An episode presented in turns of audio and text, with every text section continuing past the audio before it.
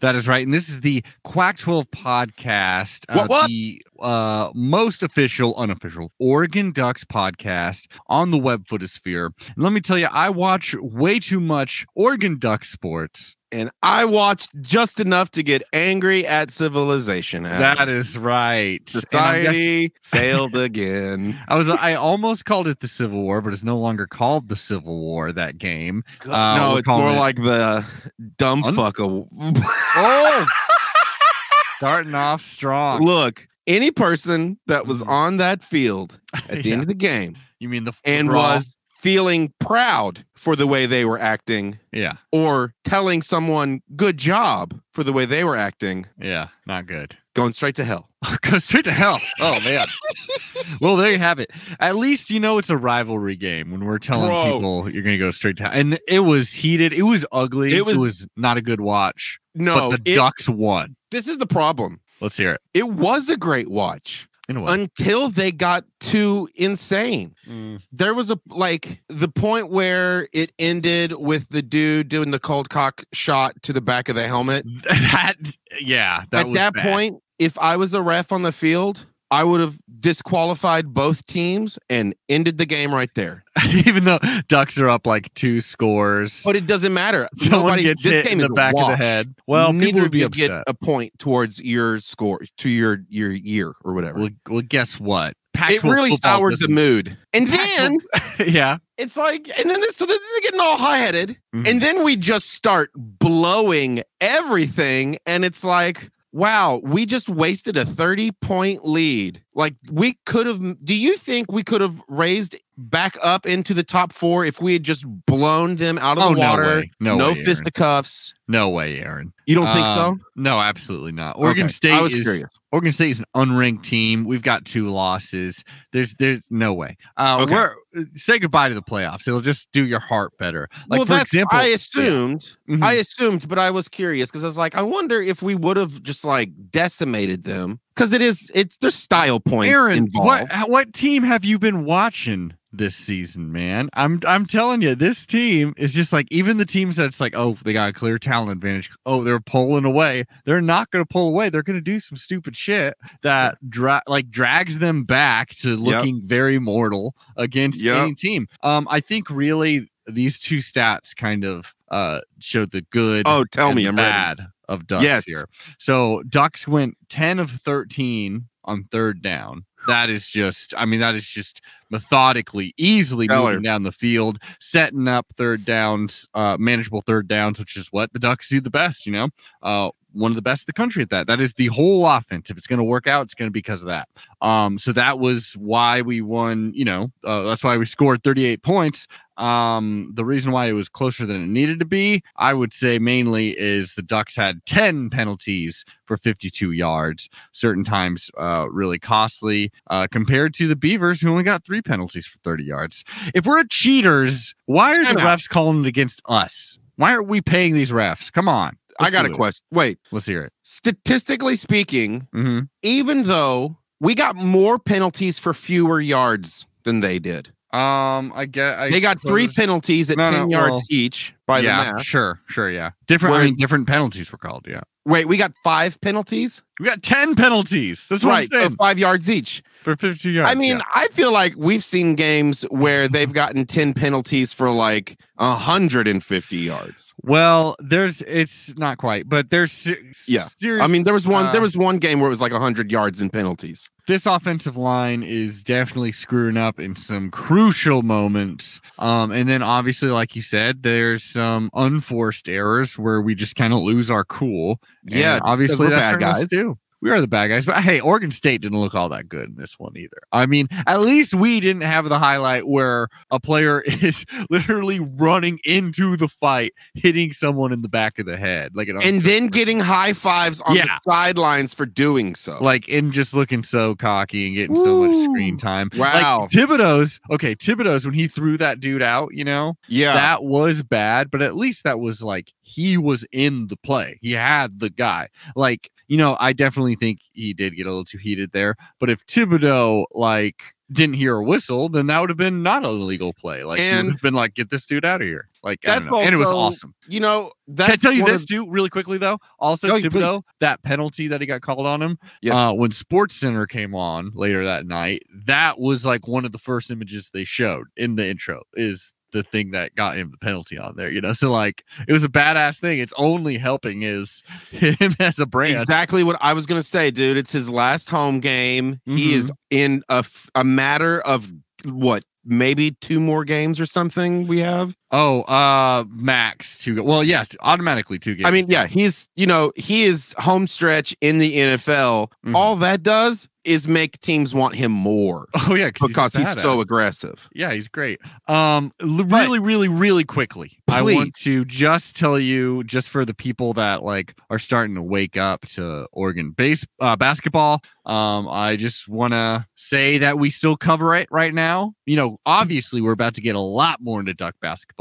Once Pac-12 play comes, that's really our time to shine. Sure. Uh, well, for the Ducks. I mean, again, we're homers. But um, you know, uh, until then, we're a little cool on it. Um, let me tell you, I'm pretty cool on Oregon men's basketball after their Maui Invitational uh performance. So we watched them go against the Chaminade Silver Swords, whatever they're called. Right. They beat them and they should 73 to 49. The day after that, they lose 50 to 62 to St. Mary's. You know, St. Mary's a solid program typically. Um, Yeah. always going against uh, the Zags, but um, yeah, I mean, feel like I hear that name pretty often. So yeah, not a powerhouse. And then after that, I mean, we did lose to a team that, I mean, for all intents and purposes, I mean, this is a great team. Uh, not quite what they used to be last season because they won the goddamn national championship last season, Houston. So we lost to Houston 49 to 78. Wait, Yeah. I figured once we lost against St. Mary, we were just out. No, no, it's one of those things works. where they have like, you know, you play a certain amount of games, so you're going to play against the losers. Houston already lost one, their, you know, one, and so they played against us. Uh, what can I say, man? Um, we looked like we sucked in that stretch. It was really bad. Will Richardson is is trying to be our leader, you know, trying to be our Payton Pritchard, but he just wasn't uh, during that during that three game stretch. He averaged like three point three points per game, so that ain't good. And not only that, but N'Faly Dante, our big man who's supposed to be like, okay, he's back from injury. It's going to be crucial. We're still working him in. Like, he's not at 100%, but he's able to play. Uh, he wasn't quite as dominant as you'd want. All that being said, the most recent game they played, November 29th, against Montana, uh, a football team uh, that beat Washington. So there's that, you know. Uh, but otherwise, the basketball team, you know, they were four and two. They weren't great. But we beat them at Matt Knight Arena, 87 47. So there is that. That is nice. Meanwhile, the women's basketball team, as we were saying, like they had a lot of injuries. right. Um, and they also played against some really tough teams. They played against uh, their last two games are losses, but it was against number one, South Carolina, 80, 80 to 63, and then number 23, South Florida, 62 to 71. So um, at least it was on the road. At least it was against very good teams. Um, and then since then, they've just had time to rest. So hopefully that means, well, I believe like Paopao and Endyia Rogers, two players that we desperately need to come back, they aren't returning till like Pac 12 play. And that's, that's like the end of the month, December or end of next month, December 31st. They'll be so, back uh, then. Yeah, they'll be back then though.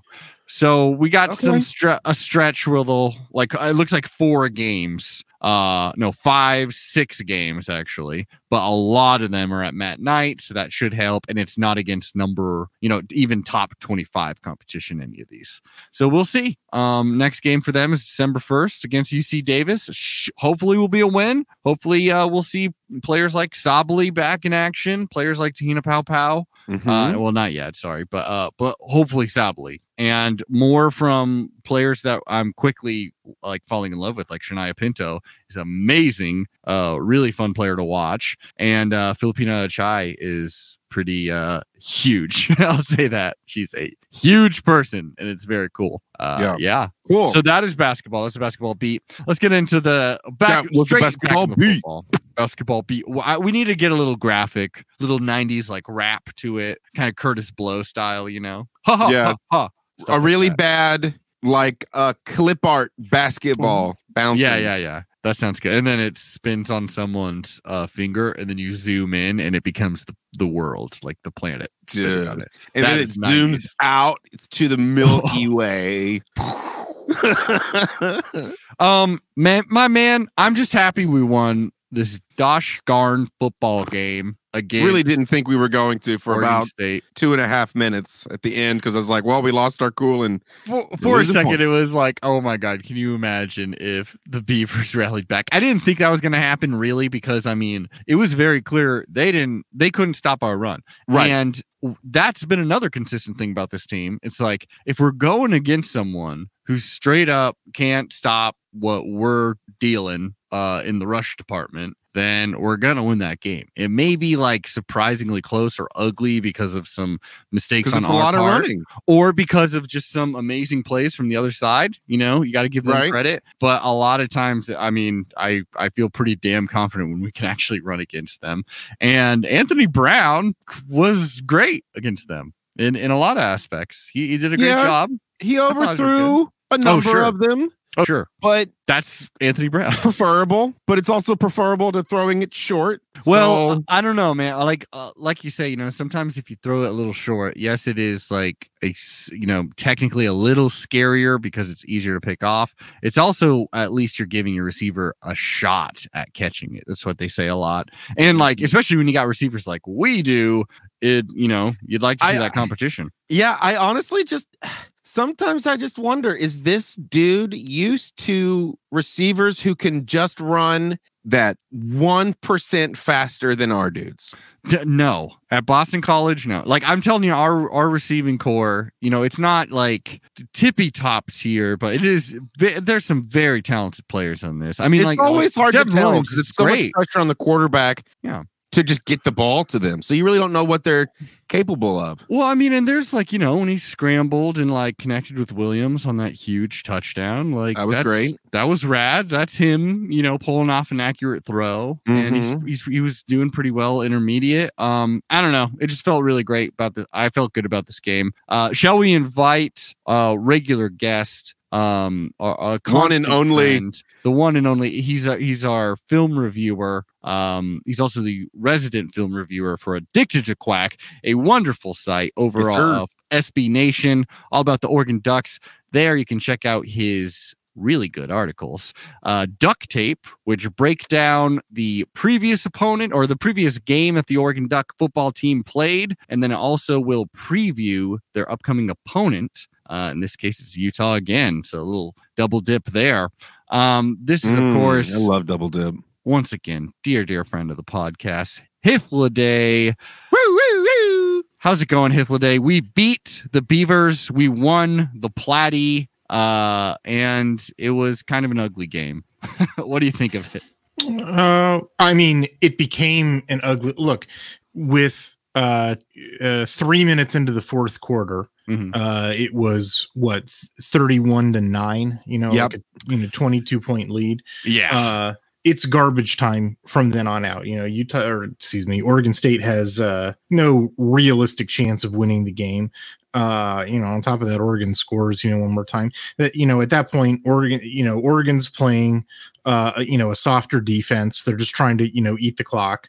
Um, Oregon State, you know, scores a touchdown, gets an onside kick, uh, scores another touchdown. Like Mhm. Right. you know oregon scores at that point uh it's uh, you know and then they start fighting each other you know like it's just it's a dumb the last 12 minutes of the game are just exceedingly stupid Yeah. um Did you ever fear that Oregon State might actually win it? no Okay. uh A man of strong faith. I love it. They, they would have had to eventually, especially once we got the lead, they would have had to stop us like once, twice, three times. You know, like they, Right, right, just- exactly. They, the, you know everything would have to go they would have had to pull off another onside kick frankly Yeah. like you know there's a there's a drive uh the oregon's third possession uh that oregon takes more than seven minutes off the clock I- it's the Mhm. reason why when or- oregon state gets the ball uh at the end of the first half but they only have 30 seconds left and they get to midfield and they s- decide well it's either a 60 yard field goal or throw a hail mary so we'll throw a hail mary you know like Right. and the reason why they had 30 seconds left and not, you know, two minutes when they could run a two minute drill is because, you know, they couldn't stop Oregon. So, no, I was never really concerned. I, I wish the game was over faster and that they Mhm. weren't like, you I know, said that out loud so many stuff. times. I was The- I was praying it was going to end sooner than it did. You know, though, the weird thing about that uh, Hail Mary pass was that the announcers were really questioning it, thinking they should have gone for a field goal. And I'm like, is that even possible? they did had they had. Uh, I mean, they uh, hit a to get 60. to overtime, right? Yeah. yeah, uh, against Colorado, which they then Mm-hmm. lost in overtime. But like, uh, yeah, I don't know. It's a low, it's a low percentage either way. I don't really care. It's sort, Right. sort of like that Washington punt, you know, the the one where the football gods interceded and resulted in a safety. It's like Mhm. people want to talk about well this is a 1% chance versus a 1.25% chance and let's and it's like dude the amount of energy that football fans spend on splitting hairs between extremely low probability events instead of talking about structural factors Sure. which actually determine the outcome of football games is is, uh, is it's insane to me and i simply refuse to engage in it like that's the other thing that I hate about podcasters is like, boy, it sure is dumb how much people talk about this thing, and they and then 15 minutes have gone by where they keep talking about it. It's like, no, fuck you, we're not going to talk about it. I get it. So let's talk about Oregon in the playoff picture. So no, I'm joking. Um, Jesus Christ, Adam. yeah, I was like, I thought you just told me that was um no i was when i was watching this game i really had the feeling of like i this could be anthony brown's best performance at oregon did you get that uh Well, I, mean, I mean, like maybe take of- away competition i mean obviously In terms of completion percentage, it was. I mean, he he completed 82% of his passes for God's sakes, which you know, Wow. great. Um, you know, the thing that's crazy is that you know, I br- it is in terms of um efficiency, you know, uh, uh in, in the passing game, Mhm. um, right, like getting enough on each play, getting enough yards given the down and distance to stay ahead of the chains. Uh, it's Oregon's best passing performance all year. It's their best yards per pass attempt uh number. It's their best uh ex- well, it's not quite their best explosive play rate, but it's up there. Um, uh you know by by any metric it's you know oregon's best game and yet you know they, they hit two you know they hit two long passes both of which he's uh, he's on the hoof there's three long passes where he just he's standing in the pocket there's no pressure i mean He's got no pressure on Oregon all night, like the zero quarterback pressures. You know, Yeah. they they couldn't get through at all. Um, there's three throws where there's just you know he has no reason not to drop it in the bucket and he just can't you know and that's frustrating and it's you know this this crazy situation where where like it is probably Oregon's best passing performance. It is probably Anthony Brown's best performance as a passer. I guess those things are more or less the same thing. Uh and yet the single biggest problem that they have in the passing game is Anthony Brown throwing I think 3 or 4 maybe arguably 5 uh just totally inaccurate balls for no good reason. You know it's like we we can't get off of this you know this problem. Um and and you know uh, it's it's something that we said god going back to like the fresno state or ohio state games you know that like anthony brown's inaccuracy is just going to take seven points off the board every single game.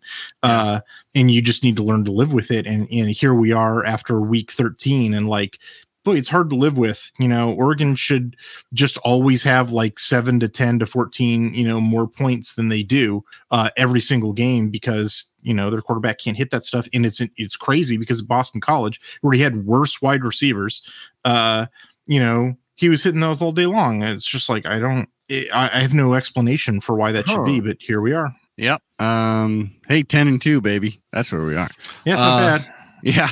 Um. So you know, obviously, uh, Mike losing Mycah Pittman that sucks. Losing Mhm. Jaylon Redd that sucks. Um, Kris Hutson though looks like I mean he looks like he's filling This in was- pretty nicely there. uh, th- this was his best game. Yeah. Um, uh, not only that, but they basically don't have a slot receiver at this point because they don't Yeah. have Mike Pittman or Jaylon Redd. Mhm. And so, you know, basically, Kris Hutson has bounced, even though he's built a little more like an outside receiver, he's bounced over and has been playing inside receiver. Mhm. And on the outside, they've been playing the true two true freshmen, Troy Franklin and Dont'e Thornton. And um, I thought both of them played pretty well. Um, and that all makes sense, right? Like body type wise and what they're yeah right like Yeah. that's i mean frankly you're probably looking at what oregon's um what you know wide receiver and of course devon williams sorry I, you know obviously Yeah. uh, him too um but like devon williams troy franklin dont'e thornton kris hutson um you know you're probably looking at oregon's wide receiver core next year you know it just happened it, it happened two games early um but that's you know and, and then we still haven't seen like isaiah brevard you know and it, there's a bunch of other wide Yeah. receivers too we haven't seen yet so it's you know uh you know just just the timetable on Oregon's wide receiver core has been moved up and and you know as it happens some true freshmen are getting some pretty valuable experience and uh yeah. and and playing pretty well so you know silver lining Um, yeah, I felt really, really, really solid about this offense overall. Um, well there is one interesting thing about it um Mm-hmm. i i sort of sense the way you're going with this is like what's to talk about they what's the talk? Yeah, like Uh, it- there well, is I also actually to one- look at like. Oh no, continue, continue. Well, there's one thing to talk about, which is pretty interesting. Um, and that is uh, Oregon State was actually pretty effective at shutting down Oregon's zone running game. Like, if you look at the, you know, uh, Troy Dye has that touchdown run for 20 yards at the very beginning of the game. And towards the end of the game or the end of meaningful play, uh, Oregon State's um, defensive front starts getting really fatigued and they can't stop it anymore. I put a clip of that in my article where it's like they they have to basically play the same six guys in their defensive front on every snap, and like that's not a good situation to be in if you're going up against a team that ri- likes to run the ball all the time. Um, And so by the end of the game, or by the end of meaningful play, they they were they were no longer as effective against Oregon's zone running as they were, you know, for much of the game. Um, and there's a but at the beginning of the game you know from and for most of the meaningful part of the game they were shutting down oregon's zone running pretty effectively um and there's a particular reason why they do it it's it's difficult to describe without a whiteboard but basically they they guess which way the run is going and they send two different defenders for a zone read one for the quarterback and one for the running back and then it doesn't matter which one you know is carrying the ball because there's two different dudes you know right? Mm-hmm. And it it's a it's kind of a high risk thing and if they were if Oregon were only a zone running team, a zone read running team, then uh then you know it might have been a different story. But it turns out that Oregon has a couple other tools in the toolbox. Uh Mhm. they have some RPO stuff, which was fairly effective against Oregon State, um, because they're committing two people to a run and then they throw the ball. So you know they're down a defender.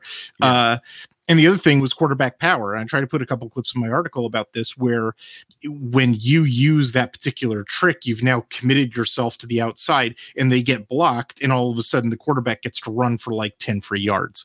Um, and so, you know, there's this real fun disparity where, like, you know, Anthony Brown is Oregon's best running back. Well, it's Right. not because he's a better running back than Oregon's running backs. It's Mhm. because schematically, what you know Oregon is doing, and in particular what they're doing in response to Oregon State, you know, their gamble, uh, you know, was pretty effective. Which, you know, Joe Moorhead's a good offensive coordinator. You know, they're, Yeah. uh, you know, and and it's a fairly diverse playbook. And on top of that, Oregon, uh, unlike a lot of teams, does not give away what the play is going to be with the formation. Um, you know, they're always in eleven personnel, and so it's very difficult to discern, you know, what the play is going to be when they're always showing up with the same look. Um, there's a lot a- and on top of that they introduced you know this new concept where they were always motioning the back in um either Yeah. sweep yeah they were doing that on a whole ton of plays and that you know reveals the coverage and it also gets you you know the linebackers moving um a- a- and uh, uh it- it- you know it disguises a couple of things. Like one of them uh dont'e thornton comes in on a fake sweep and then he stops and blocks on the run that troy or travis Dye, uh runs for 20 yards on. You know they're you know, apparently weren't expecting that because they were expecting it to be strong side run to the tight end side and instead it was behind the true freshman wide receiver right? So like joe moorhead's a good offensive coordinator. I you know i don't know what to tell you uh, uh like it, was it was a pleasure to watch oregon's offense. You know it's a little granular but like yeah, or you know, Joe Moorhead was kind of pantsing their interim DC Mhm. um, it, it- schematically. Well, I got a question for not physically, no. Um, I got a question for you though, Hythloday. Are you ready to go potentially on some Akron uh podcast to talk about Mhm. all the research you've done with Joe Moorhead? Specifically Interestingly, some of the research that I did on Joe Moorhead was when in his first stint at Akron. Um, exactly. You, in fact, there's a expert. There's a couple of plays that he ran at Akron that he, as far as I could tell, did not revive at Fordham, UConn, Penn State, or Michigan, or excuse me, Mississippi State, but did you know bring back for Oregon. So I was like, you know, the first time I saw it, I was like, that's the Akron play. exactly like so like Zip Pod or Akron Cast or whatever you're called. Mhm. If you're listening, I mean, hit us, hit, hit Hythloday up. He's ready. He's got all this knowledge, deep zip offensive lore. Um, yeah. So hopefully Moorhead will stick around. I don't know. Uh, Aaron, that was just a little coaching goss. Some people uh, apparently uh, Akron is old stomping grounds. It's really That's looking cool. at Moorhead, looking at Well- yeah, that's what you want, right? You want your coordinators to be like hot commodities. Uh, we got a lot. yeah, honestly, there's a bunch of Yeah. teams in the Pac-12 where it's like, yeah, our our you know wide receivers coach or our you know coordinator has been here for ten years, and it's like he has, you know, Yeah. like, what do you think that means? yeah. Oh, it means that he loves our school so much because no one could ever not be in love with my alma mater. It's the greatest place in the world. It's like, no, it's because he's not getting any fucking offers, dude. And it's just like, and he gets so much out of the talent. It's like, so he never gets like high rated talent there either. Is that it? Mhm. Yeah. Um, a lot of coaching goss, by the way, Aaron. I mean, we don't really have to cover much of it, especially not right now. We're still talking about Oregon State, but uh, what just with like everybody needs a new head coach? And, well, not USC, man. USC got a coach. oh, that's cool. Breaking news to you Lincoln Riley, my man. Oklahoma's head coach. Oklahoma, who's who's like ten in in one, no eleven in one. Uh, you know, like usually a playoff contender, definitely uh, running the Big Twelve. Uh, was about to go in the SEC. Um, now he just freaking ditched. He's uh over the USC's head coach. Do you have any thoughts on this breaking news to you, Aaron? It's interesting because they're poaching all of the players from Texas and now they're stealing coaches from Oklahoma. well, yeah. Well, and and then um, yeah, we Next got like, thing you know, they're going to be getting special teams from Arkansas. I mean, why not? Arkansas is a good team, man. Uh, that's that's really all you got to know. Oh no, no, and uh, Kalen DeBoer, uh, Fresno State's head coach, who Hythloday actually has like really Yeah. like been like, yeah, someone should snatch this guy up. He'd be a good like level up, you know. I know. Like, I said that on this podcast, uh, you know, weeks and weeks and weeks ago, is that I was really afraid that some Pac-12 team would snap him up. I actually, boom, I actually think long term, like like three four years from now, it is entirely possible that we say that Washington made the better hire. Mm, oh, oh, then Lincoln. Yeah, I Yeah. mean, uh, who knows? I mean, Oh, Kalen that dude DeBoer. went to, to me. He's in. He's up here in Seattle now. yeah, Yes. Yeah. Oh, cool. with your Washington Huskies. Um, Yo, Washington Huskers. yeah so that that's de- definitely some good hires probably good for the pac 12 overall um that I think Lincoln it's- riley I think Lincoln Riley to USC is good for Oregon in the sense that it flattens the recruiting landscape. It it Hmm. it uh, there are a bunch of uh, Los Angeles blue chips who during the Clay Helton era had been defecting from Los Angeles, and like a handful of them would go to Cal, and a handful of them would True. go to ASU, and a handful of them would go to Washington, and a handful would go to Utah, and so forth. And like, and it meant that like the Pac-12 is full of parity, right? Like any any team that you play has a few blue chips on it and they can threaten you. And that probably is over, right? Like all of those guys are going to stay home now. I don't think it affects Oregon. I think it affects everybody else. And it means that now Oregon has to play one really top talent team every year, USC, Mhm. and then a bunch of teams which are not no longer getting that talent. And you know, in that sense, you know, I kind of like Riley to USC.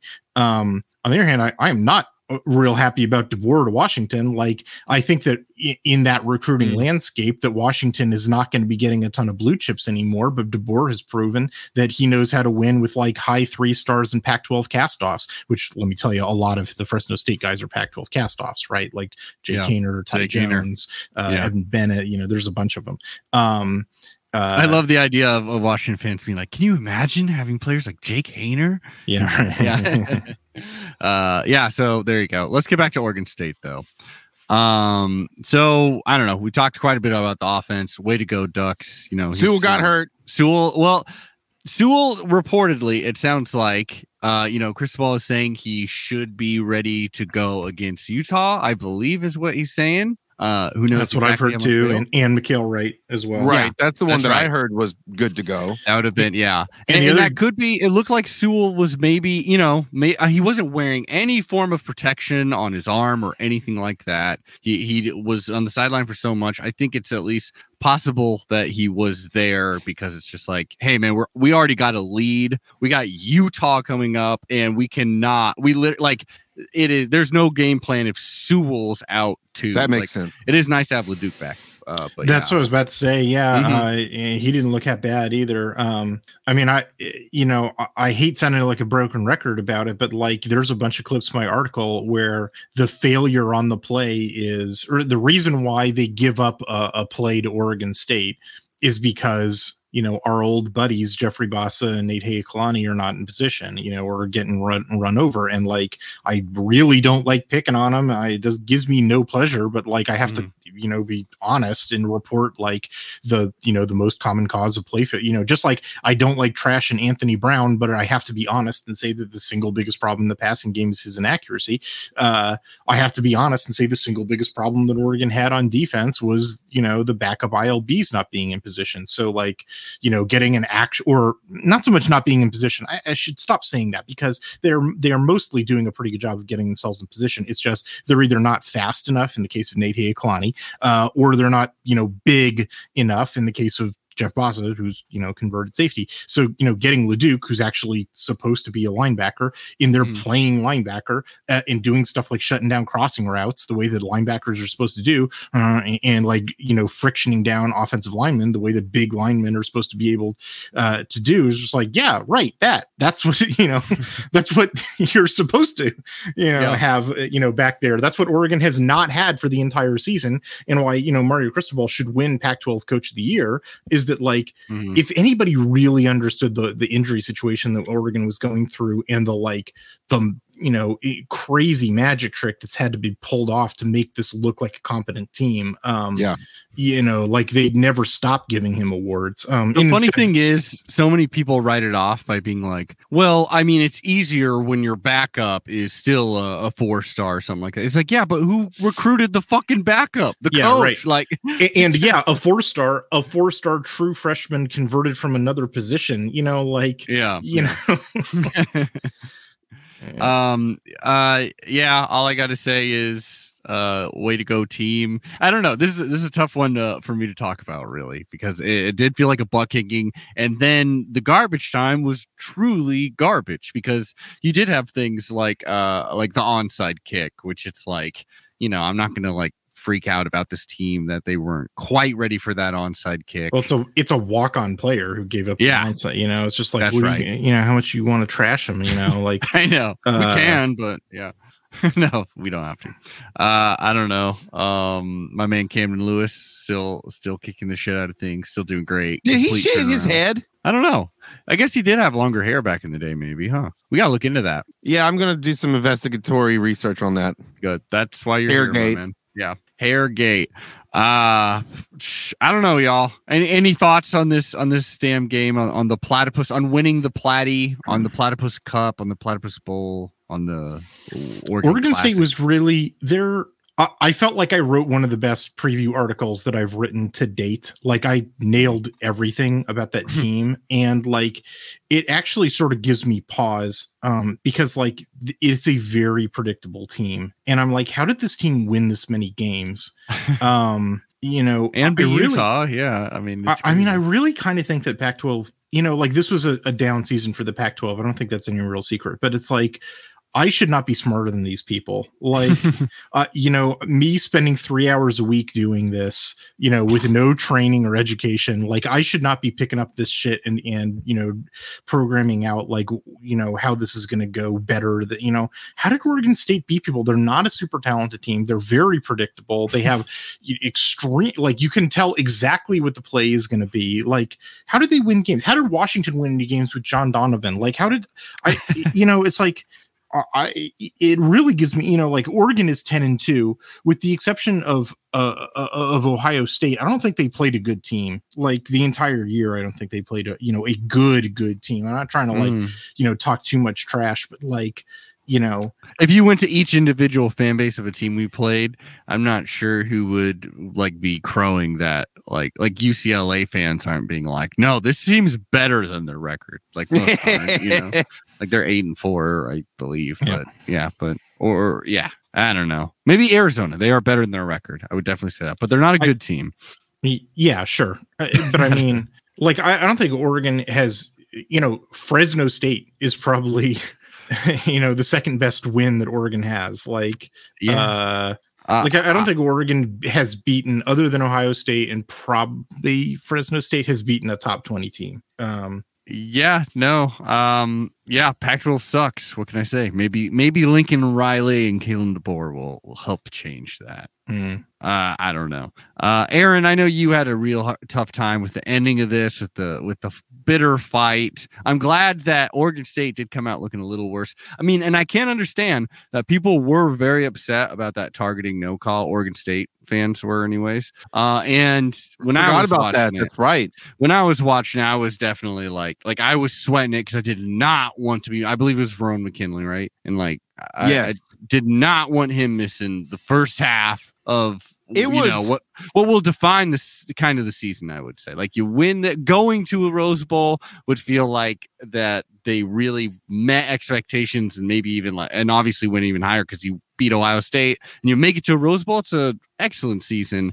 Losing to uh, Utah right now, it would still be a great season, but like just No, we can't. We have to beat them. Uh, wouldn't it, like the storyline wouldn't it be so beautiful to beat them this go around especially Well, I think we're such going. a nasty to. loss It was just something weird was going on, and I think it had a lot to do with just locker room shit that we are not privy to. Right. so uh, I, I don't know. I, I just, I mean, I just did film study on the Utah Colorado game, and I mean, there's really only one takeaway from it, which is they went back to being regular Utah again. Like, like, it, I mean, it's like they, it's like they're Bruce Banner. You know, Bruce Banner is a cool guy, right? Like he's a scientist and he's real Mm. smart and like he's not out of shape. but he's Uh, kind of boring. it- mhm. Mark Ruffalo, yeah. But then, you know, every once in a while he turns into the Hulk and he's invincible.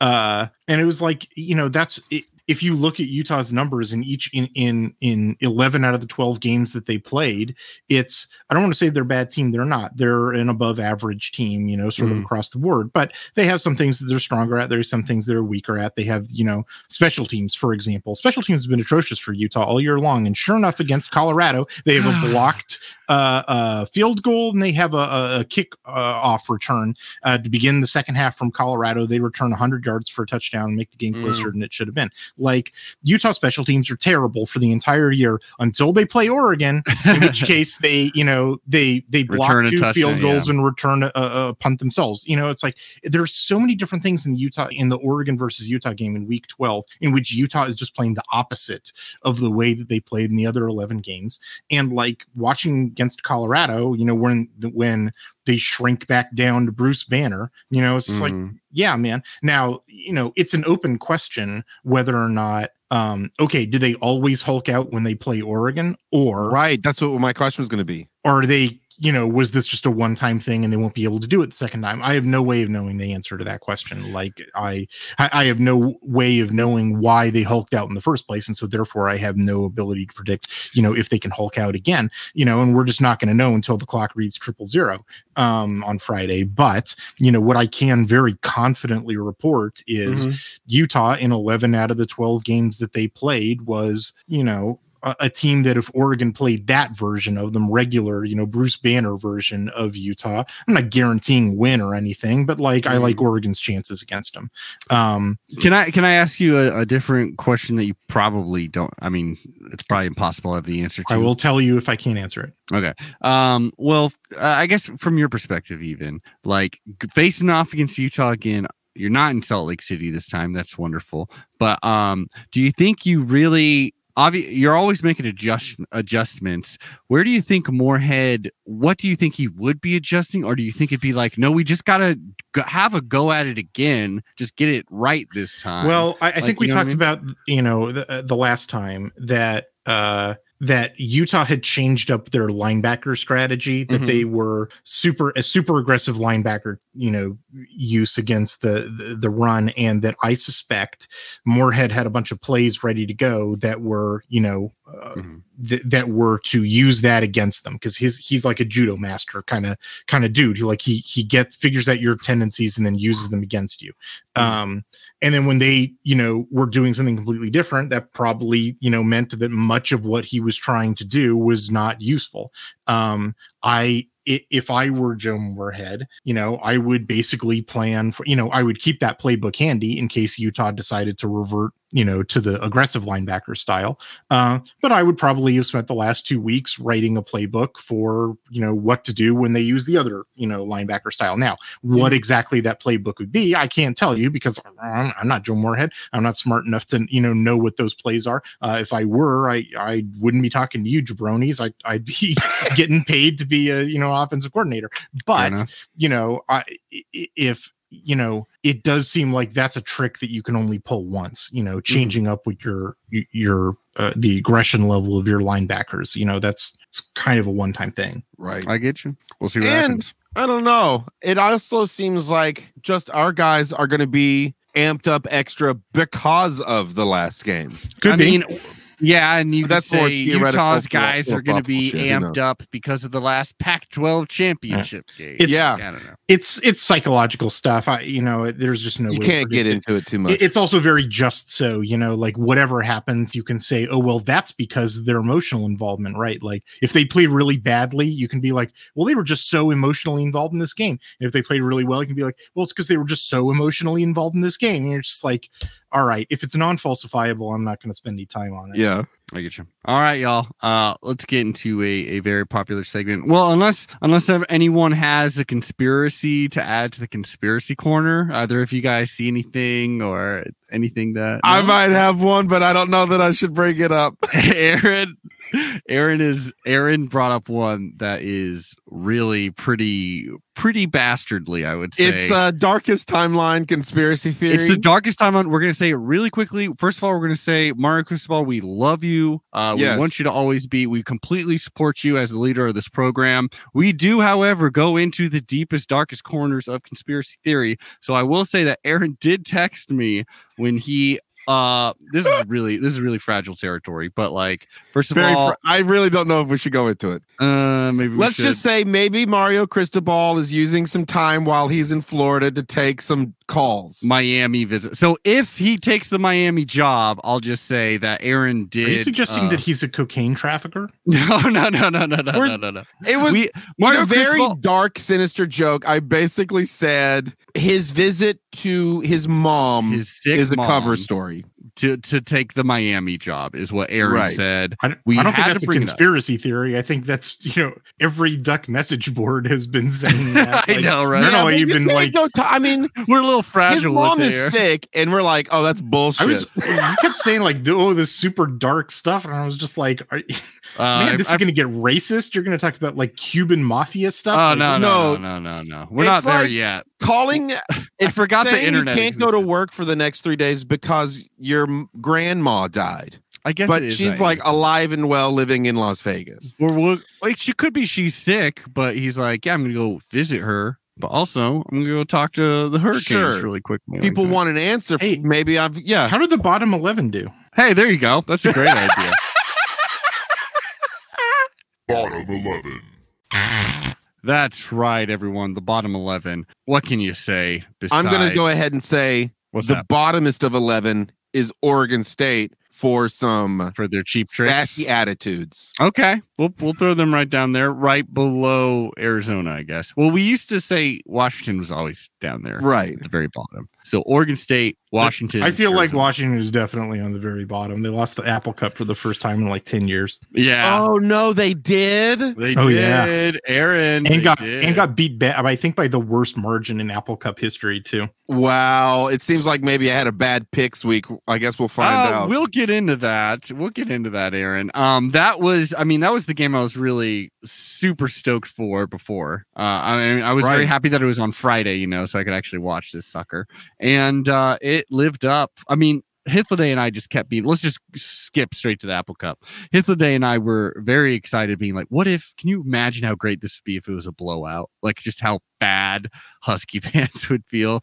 Aaron, we got everything we could possibly want in this. It was 40 to 13. Not only that, but Sam Huard played some serious time. I believe this is fourth game of the season, right? So it wasn't a redshirt thing or or or what he he didn't have to burn his red shirt, I'm pretty sure. I don't know. I forget it.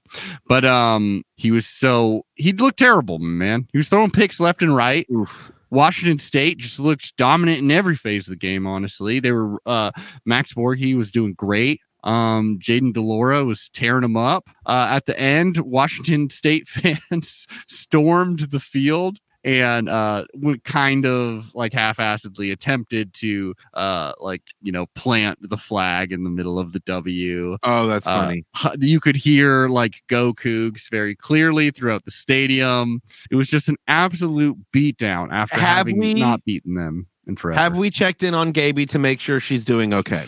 it's been a little while. We we will get her on the podcast. We may need to just talk about something not about football to to get Yeah. her back on to ease her back onto the quack 12 uh, i mean you could still find her stuff over at uh, a dog pound um it's, it's great stuff uh I bet it's dark it's writing dark over there. now. it's darker than your conspiracy theory that Yeah. or Cristobal would lie about his mom. Uh, but yeah, uh, did it live up to you? th- this Apple Cup beatdown, uh, live up to the what you were hoping it would be, Day? Well, I thought Washington would win because uh, you know I, I thought that Washington's pass defense would shut down Mm-hmm. uh, Wazoo, and that did not happen, which was a big shock. You know, frankly, um, you know, Maybe a little bit of like it's the final game of the season. We don't have a head coach anymore. I, I don't know. Yeah, I don't know. It's it's difficult to, you know, I, I it- during the off season I go back and chart all the the Pac-12 games that I didn't get to during the year because they weren't you know relevant to Oregon at the time. Mhm. Uh, and I often find that games in this situation, like the last week, nobody has really anything to play for, turn out not to give you very good data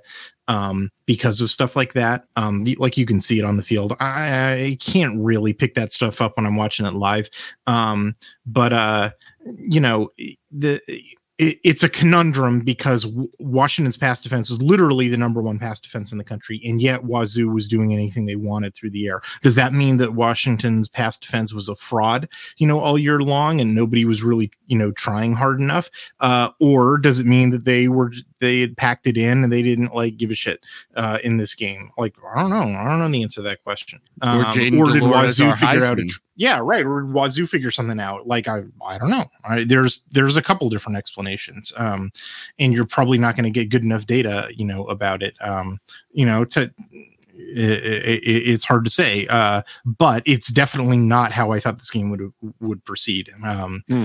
uh, you know, it was, Bonkers. it was just sort of bon- you know, the rest of it, you know, went down pretty much as I expected. Uh, you know, Washington's anemic offense, Wazoo doesn't have much of a defense. Uh, turnovers, you know, Huard's Mhm. does not look like the answer. I mean, that's sort of the other thing, I guess, that's a surprise, but not really a surprise is that, oh my God, Washington fans just had all this, you know, hope put on, on Sam Huard. And like, he just, you know, he's a true freshman. He probably shouldn't like, you know, uh, uh, start, you know, setting, you know, setting him adrift too quickly. But like, boy, uh, there's probably a reason why Dylan Morris was playing most of the season, um, even though they had a lot of problems with Dylan Morris. Yeah, uh, miracles happen. That's all I got to say. It was beautiful. Um, on that same day, on Friday, the miracles did not happen for the Colorado Buffs, even though it, it was close. I mean, uh, you know, Utah look as as um, Hith was saying, Utah looked sloppy, kind of returned back to form, um, but still looked better than the Buffs uh, because they win this one 28 to 13, which is not as bad as uh, I, I don't know. Like betting line was a lot higher on the Utes.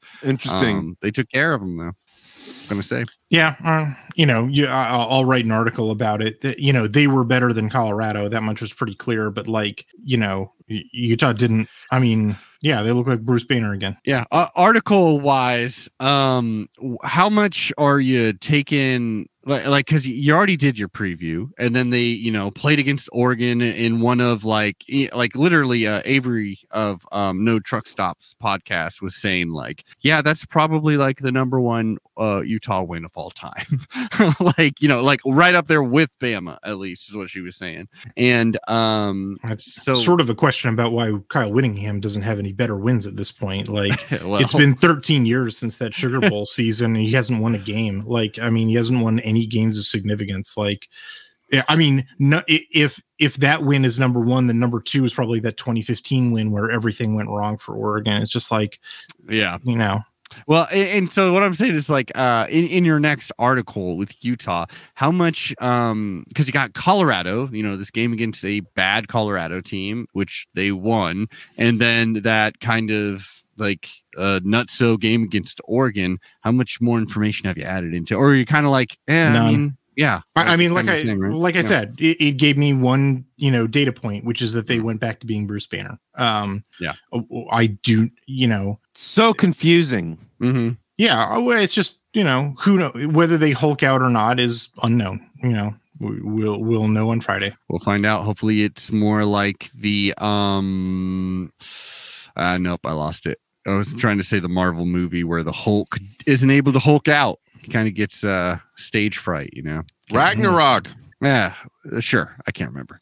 Um, I think it's when he's trapped as the Hulk. I don't know. We don't need to be talking about freaking Marvel on this podcast. The Ducks beat the Beavers 38 to 29 in the Platypus Bowl. I think that's what we've landed on. Platypus Bowl for football and Platypus like cup I- for the other. I like calling it the Platty, uh, the Platy. Yeah, winning the Platy. That is as very opposed to the Natty, right? I, I dig it. Mhm. very cool. The Um, classy, the classy platy. Mm. Class, mm, that does not roll off the tongue. Uh, the Territorial Cup is a game I watched zero minutes of and literally forgot it had happened. And I was like, oh, I better look at this score. 38 to 15, the Sun Devils win. Uh, we know Aaron isn't going to get a point off this one because he forfeited the point. So that's all right. That's right. Uh, I'm sure you wanted a 0 0 tie to replace the toilet bowl. But um, I was just hoping it would get canceled. yeah, not, nothing to say about this one, I would imagine. Uh, Hithily, did you, wa- you watch this one? I watched a bit of it. Yeah. Yeah. Um, you, you want to know an interesting stat? You, you know which uh, player in a Pac-12 game threw the most yards uh, this weekend? It wasn't Will Plummer, was it? Will Plummer, There you 346 yards, one A yard of more dis- than Jack Coan, the Notre Dame quarterback. Oh yeah, that's right. Speaking of Notre Dame and Jack Coan, a quarterback which we s- I was about to say soundly beat, but which we beat in the Rose Bowl. It took a Um, kneel on the goal line. Yeah, yeah.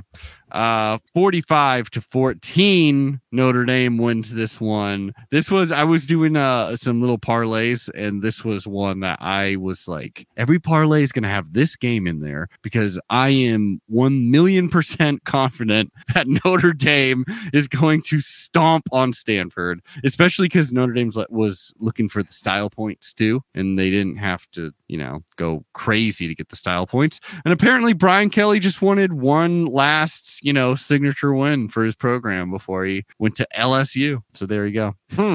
It was nuts. Uh the, even the commentators were saying like like kind of like why you're watching this game? There's other games you could be watching.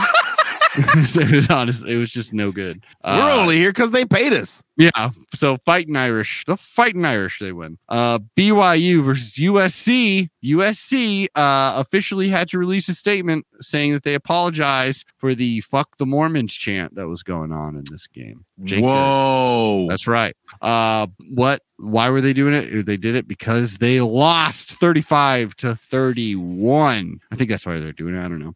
Uh, I did watch this game. It was very, it was actually a good one. Like USC, Yeah, actually, I thought it was a pretty good game. I, Yeah. I thought this is the most like competitive, interesting game of the weekend. yeah, USC showed some life, and that was nice, especially knowing that like Lincoln Riley's going to go in there. Uh, you know, again, we don't have to talk about Lincoln Riley all that much. That's not really what the show's about. But yeah, you do think like, well, considering this season they quit so early, basically, and the kind of previous seasons, USC hasn't done all that much. I wonder if they can keep a lot of their talent there for this season. And I'm sure a lot's about to flock there, some new talent, maybe some tra- grad transfers. I wonder, it doesn't seem that crazy to think that Lincoln Riley can immediately have a decent amount of success at USC, like kind of year one. Like, I, I don't know. I'm, I'm interested in what he's I mean, going they, to do there. they they should have. We, we'll have to see what the talent situation Yeah. works out. You know, it's it's possible that this winds up collapsing. Um, you know, that they get a bunch of dudes leaving, and then it turns out that a bunch of the dudes they were counting on to come don't, um, or aren't Mhm. you know quite ready to play. Um, It's funny too because you would think like with Graham Harrell there, like you would think it'd be like, oh, this could be a really smooth transition, but it just feels like there's a lot of. well, they're uh, they're pretty different offensive systems, frankly. yeah, that Um, makes sense. like uh actually you know good good friend of mine who runs the coordinator project youtube channel was he recently did a pretty good uh, oklahoma video and we got to talking Hmm. uh, on twitter It was just like this is so you know crazy different from usc it's it's it's bizarre that we wound up talking about you know that because they're both sort of big 12 legacies um Yeah. but they like they diverged you know so much um Interesting. Uh and, and you know yeah no it's a it's a pretty different scheme um so yeah i mean it, it'll depend on how the talent situation goes out but if they if they have you know the good floor of talent that they ought to have there's no reason why they can't just right away win nine games like Yeah, something I mean- like that. That's what I'm thinking. Yeah. yeah maybe like, win the South, you know? Like, Yeah, right. Yeah. Uh, and I got to say, um, I was really rooting for, you know, I rarely, rarely will root for USC, but I was just getting pretty sick and tired of like, I do not want to hear BYU be all five Pac 12 teams this season. Like, I did not want to hear that. I wanted to see, like, it was nice to see Malepeai. Like, I was just like, like for him, like, he's been there forever. Like, I would like to see him just go off and have a win in a pointless season. They that final drive, they were really giving it to him, and then it, it kind of stalled out. And I, I don't know. It was unfortunate. Uh, I mean, they- wanted you. they had the lead towards the end of the game like Yeah. they, they pulled ahead by three points but then they you know they couldn't stop usc they uh you know they they got a touchdown then they picked uh uh byu off and, you know and they were in a position to sort of like you know shut the game down with you know it eight minutes left in the fourth quarter but they just Mm. like they they couldn't they they went three and out and then they gave up a you know a long touchdown drive uh for byu and you know and then they just couldn't you know answer but you know that yeah the last you know the last uh, uh quarter of that game was like pretty competitive like pretty Yeah. interesting It was a fun watch, and actually, it was um you, you got it you got your uh, wires crossed here, Hythloday, because last week you were saying like yeah I don't know. Actually, I think that Cal UCLA game. I think that's the game. I'm Oh really man, you know the first half of that game, it was you Yeah, know, no. actually a pretty competitive, interesting game, and then Cal just uh, like it was so stupid. Like they they Yeah. they completely abandoned the run, which is the the thing that was really working for them, and uh and their defense just like you know. Uh, it, it was astonishing like the what poor decisions like the one of the things that i very quickly identified with ucla are the plays that are designed exclusively to to spring their tight end greg dulcich in which i f- firmly believe that they have about six plays in their playbook in which every wide receiver in the pattern is a decoy that that they are they are only exist in order to pull you away from dulcich Yeah. um sounds fun and- offense to play in. Let me it- tell you. You know, if the defense is too stupid to figure it out, it's a brilliant offensive plan. If the defense is smart enough to figure it out, it's a terrible offensive plan. And uh, well, I guess I know what to think about Peter Sirmon now, uh, Cal's defensive coordinator. Um, Well, and um, yeah, it, it was uh, a classic. Uh, well, not classic. I don't know. It was a beatdown. It was fun to watch, uh, just because there was so much scoring, one sided and all, and it, and it set up something really stupid. Because at first it was like, hey, if USC wins, and then if Cal wins, that could be like, uh, well, I guess it didn't matter if USC won. I don't think. No, no, no. It could have been because like Cal could have gotten a bowl game, right? If they would have. I believe so. You could Yeah. have set up two five seven. Yeah, they- right? Or they would have- whatever. No, they were four and six going into this game. Yeah, fi- they could have set to up beat five, UCLA and. USC. That's right. That would have been great, but no. Now it's setting up like the most pointless game. Oh yeah, Like, like we're gonna have a bunch of championships, and then USC versus Cal. Yeah. like USC. the, the California Cup's not even at stake. UCLA won all three games. They won oh, that's outright. great. Yeah, I mean, there's nothing. It's, it's the stupidest game. Yeah, um, but they're It's- they're gonna play it anyway for shits and giggles. Yeah. you know, uh, an interim coach versus you know, I don't know, Justin Wilcox, man, like dude, that dude might be dead man walking. Like I, you know, it's been five years and they can't get they they're are not going to bowl games. Like, yeah. what are you paying him for? It's it's yeah, especially because it was like it was amazing the thing that like got him some buzz there. It's like holy shit, he turned this like all offense team into an all defense team, and then like the defense just got less good, and and that's that's it. And it's like all right, I was really hoping, especially when I was watching Cal uh play this last Saturday, I was all like Justin Wilcox to Washington. That sounds like a good move. Apparently not, though. Um, all right, we got our final segment here. It's going to be especially short this week. The pig. The pig. All right. Oh wait, hold on. I got to change this. That is right. The Great Pick'em Challenge, everyone. Um, Aaron and I have very few picks to make this week because, as you all saw, well, here's how we all went. Um, I actually did super well You just did. by going the opposite of Aaron, except for a few times where I knew I would be fucked if I did. I chose Notre Dame because Stanford wasn't winning that thing. Um, and then I also chose Oregon. We both chose Oregon. And as listeners know, Aaron forfeited the point. So that leaves me. I got all but one wrong. I chose USC over BYU. Bravo. Aaron got three of them wrong. Still, Ooh. though, Aaron's got a healthy six point lead. That is tough. Um, now I will say bowl games count as two. That's right. You only yeah. There's a great chance you could really come back. Just win it all. Um, that is a rule that I made up last season, late in the season, when I realized that I was too far behind to win. And so I added that, and I'm glad it's still in there because I'm still losing. Um, only two games, only two games to pick from, Aaron. Number 10, Oregon versus number 14, Utah. This is college football playoff. So we're back in number 10. That's pretty damn cool, honestly. And this game is on ABC. It's yeah, Aaron. We know your thoughts on ABC when the Ducks. Well, it really there, changes the dynamic, right? Because I believe whenever we play on ABC, we lose. we haven't been doing well. it's not true. Not Oregon is true. undefeated on ABC this year. Is that true? Yeah, I, I haven't really been paying attention. I know Ohio State. That was ABC, right? Or was it? No, Fox? Wait. it was That Fox was Fox. Yeah. Did you just say we're undefeated on ABC? this year. Yes, I Oh. feel like I don't know. I can't remember. I- I'm going to go with Hythloday though. So maybe we're undefeated. Well, I'm still ABC gonna pick Oregon. their their two losses were on ESPN proper. Mm, that's right. Which is which? They're I don't know, same parent company or something, but that doesn't count. Aaron, you're going with Oregon, Oregon. all the way, baby. I'm also going with Oregon. It's a total homer pick. I mean, my mind is like in a straight pick 'em situation. You should probably go with the team that just, you know, obliterated the other one, even if it was a little bit of an anomaly and it was at your home stadium.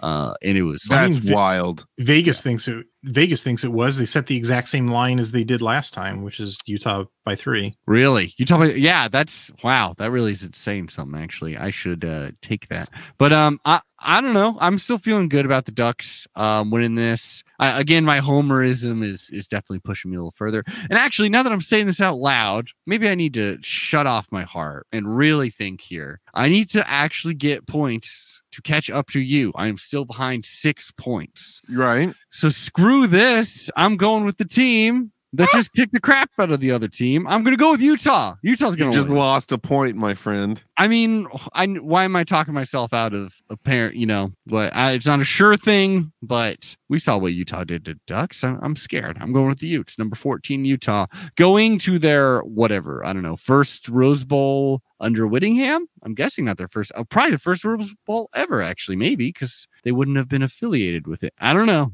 Utah, hit me up. But uh, yeah, I'm going with Utah. Cool. Hith, uh, you know, you're not usually you usually don't go uh too emotional on these kind of picks. What are you thinking? If you had to pick one, just straight up, who wins this game? Oh, you all going right. with? Yeah, this is sort of a coin flip for me. You know, Yeah. I, I think that if regular Utah shows up, I you know I probably give the edge to Oregon just because it's hard to win beat the same team twice.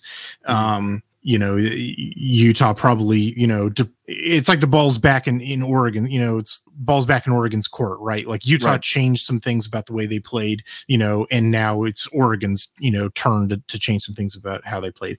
Uh, you know, so you know, give give a little bit of edge to the Ducks. I think if you know regular Utah shows up, you know, Oregon wins. I think if Super Utah shows up, then you know, forget it, man. Um, Yeah. But like, I, I just have no way of knowing whether or not Super Utah is going to show up or not. So you know, coin flip for me. Uh, so I, you know, I guess give me the Ducks. You know, like I'll I'll hope that Oregon wins, and you know, in a coin flip, why not? Now I here's think we're the in game. a classic fool me once, fool me twice scenario where we got fooled once, not going to get fooled twice. Okay. Well, well, you just don't fool me twice. Um, Aaron, my friend. Then we got a game that no one should put money on. No one knows which Yeah, way how does this one even work? this work? game is going. I know which way I'm leaning. I don't want to tell you. Uh, USC at California. I will say USC is definitely coming off a better showing than the Golden Bears did. Yeah, but I think you're leaning towards Cal, so I'm picking Cal.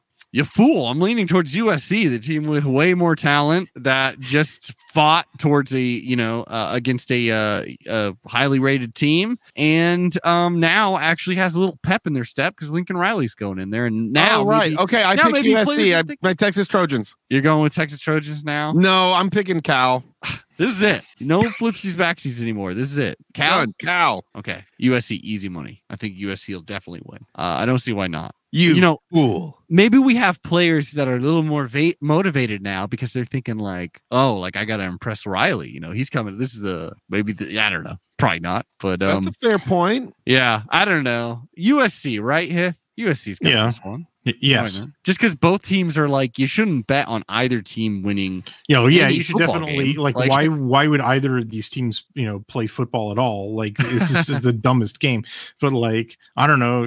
Yeah, like you said, you know, USC looked not incompetent last week and Cal looked very incompetent last week. So Let me ask you, You this: Wade, If the y'all day- are both so wrong. let's say let's say you are straight up in charge of like USC, okay? You're, Okay. You you you make the decisions. Would you kind of would you go through the efforts to try to not play this game? like maybe it kind of behooves you not to play one. I don't know. Uh guess not. generally the the practice is more valuable than the injury risk. Um for the yeah, if, if you're looking at it from a team perspective, that's what the the analytics say that you should play football games and not not play football games. that's a good point. Um Especially But at after the very end of a season? Yes, even at the very end of a season. Huh. In fact, it's probably the biggest, the number one reason to go to a bowl game is to get 15 extra practices. That's um, uh, yes, you, you know, yes, I would play the football game. There you go. This is gonna. I don't know. Maybe it'll be goofy somehow. Maybe some shit will go down. I don't know. It, it's probably not going to be good. I may not even watch it. Tell you the truth, but uh, there you go. I picked USC, and um, other than that, my man, that's the Great Pick'em Challenge. Dang. What is there to say, uh, y'all? We have a huge, huge game ahead of us. The Pac-12 championship game. We're back at it. Um, uh, this so is gonna get scared. I know. I am truly, truly very afraid. Uh, I believe. So let's see. Rose Bowl, that's always tied to the Big Ten. Uh, that's if we win. If we lose, Alamo Bowl, that's always tied to the uh, uh, Big 12, right? Yes. And is that is that just like the highest Big 12 person that's not in the playoff or something like that? Uh, I know. I think Or is it it's the number six? three. I, Mm, they're three. well because they have a Sugar Bowl tie-in. I I can't remember whether or not the Sugar Bowl's a playoff one this year. Let's all say goodbye here. Uh, listeners, we love you. Follow us on Twitter at Quack12 Podcast. Follow our guest at Hythloday, number one, H Y T H L O D A Y, the number one. Aaron, do you have any uh, words of wisdom to send off our, our guests with? Don't fight. It's fucking stupid.